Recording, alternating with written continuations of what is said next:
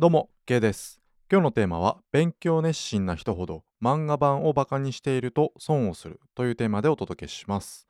えー本は繰り返し読みなさい。本は重要で必要な箇所だけ読めればいい。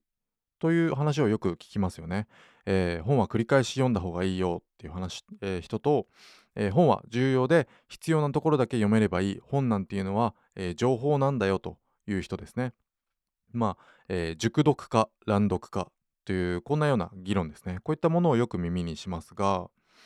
まあ大体ですね、傾向としてよくあることなんですけども、えー二項対立っていうのは前提が間違えていることが多いんですよね。えーマイホームか賃貸かとか、まあそういったことですよね。えーこういった二項対立っていうのは、なんかもう、うん、注目されるために誰かが作り出したというか、まあ大体間違っていることが多いですよね。まあ人によると、状況によると。いう一言で大体全部の二項対立って片付くような気もするんですけどもまあそれは置いといてですね、えー前者ですね本は繰り返し読みなさい熟読を進めるっていう人が、えーおすすめするのは熟読ですよね熟読本。すべての本は熟読本である。で、えー後者ですね本は重要な、えーところだけ必要なところだけまあ結局情報だからみたいな感じの人っていうのはまあ通読本ということですねすべての本は通読本であるということを言っているんですけどもまああ熟読本と通読本まあ比較的に、えー圧倒的にですね、えー比較的に、えー比較すると圧倒的に量が多いのはこの通読本なんですよね。えーどちらか一方ということはなくてその人の状況やその人にとっての、えー時間とか場所とかそういったことによってですねこの熟読本と通読本っていうのは分かれるんですよね。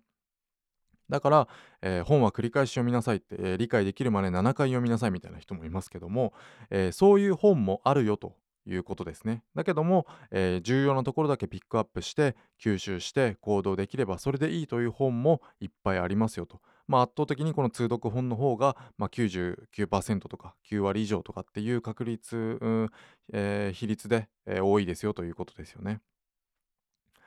えーその人にとっての熟読本と通読本があるというのが正解なんです。だから、えー一度読んだ本でも後から、えー熟読本になることもあるんですよね、えーその時の状況が変わればもちろんその時は通読本だったのに時間が経てば、えー熟読本になるということなんですけどね、えー誰かが、まあ、熟読本とか通読本とかっていうことを決めることではないと。どちらかが、えー多い、えーどちらかしかないといった考え方も違うということですね。正解はえー通読本と熟読本というものがあると。人によって違うということが正解ということなんですけど、えーと何が言いたいかというとですね、えーつまり、えーまずは通読することが読書にとって一番、えー必要で重要ですよということなんですよね。通読できなければその本が熟読本に転化することもないし、えー熟読本だと理解できることもないですよね。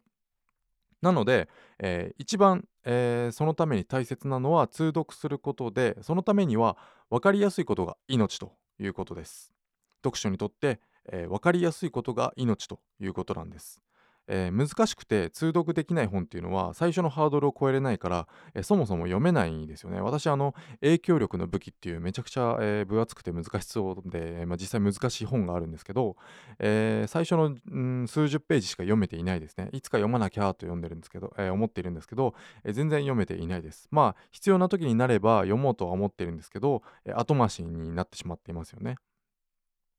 こういった本をどうすればいいのかと考えた時におすすめなのが、えー漫画本の本ですね。まあこの漫画本っていう、えー漫画版っていうのは、えーある本とない本があるので、まあ一概に全てに応用できるというわけではないんですけども、まあ有名どころで言うと、バビロンの大富豪とかですね、エッセンシャル思考、あとは論語とそろばん、えー原書がですね、かなり難しい、まあバビロンの大富豪は割と、えー読みやすいですけどね、えー原書がですね、かなり難しい本でも、えー漫画版ということで出ていますので、えーこの漫画の良さを生かした勉強法ということで応用することができます。まあ、メリットとしてはですね、とにかく分かりやすかったりとか、えーめちゃくちゃ感動したりとか、まあ、ストーリーの力を使っているので実体験している感覚になれたりとかっていうことですよね。まあ感動ということにつながっていきますけども、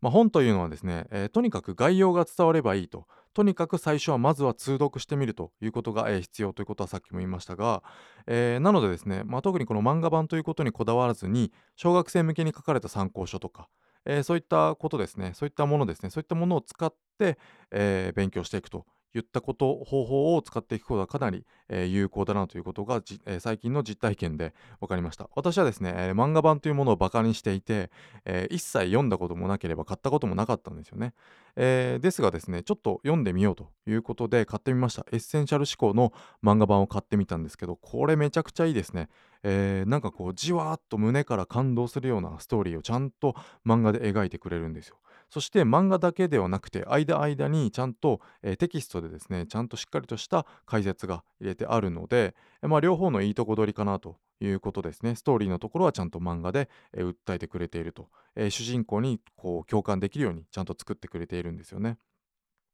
こんなに感動するとは思わなくてですねすごく、えー、内容も、えー、インストールしやすかったですしめちゃくちゃおすすめだなと思ったので今日この話をお伝えしています。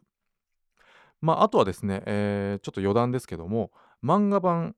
と、えー、音声ですね、えー、有名な本ほどやっぱり YouTuber の方が、えー、解説していますね中田さんとかがなので、えこの両方を、え聞いてで漫画版を見てそしてですね、え本書に行くならそこで、え原書の方に、え行くの行くということを、え決めればいいと思いますね。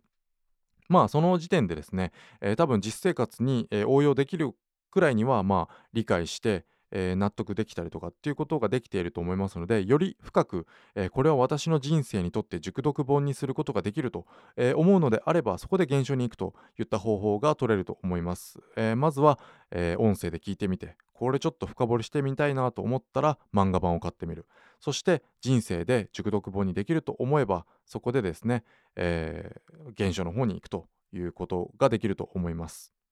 えー、この漫画版ですけども、えー、読み終わってすぐに読み終わってしまうので、まあ、ちょっと1500円とかするとうんなんかもったいなかったのかなと思ってしまうかもしれないんですけどももしあの子供子供がいる人っていうのは子供のためにとっと取っておくこともできますよね、えー、子供が漫画読みたいと言ったらあいい漫画あるよって言ってさりげなくそういう本を勧めると、えー、いうことをすればですね子供は漫画を読みながら勉強することができて勉強も、え、好きになれるかもしれないということで、え、まあ取っておくことも、え、できるなというように思います、えー、漫画版を有効に使うというお話でした。今日は以上にしたいと思います。ありがとうございました。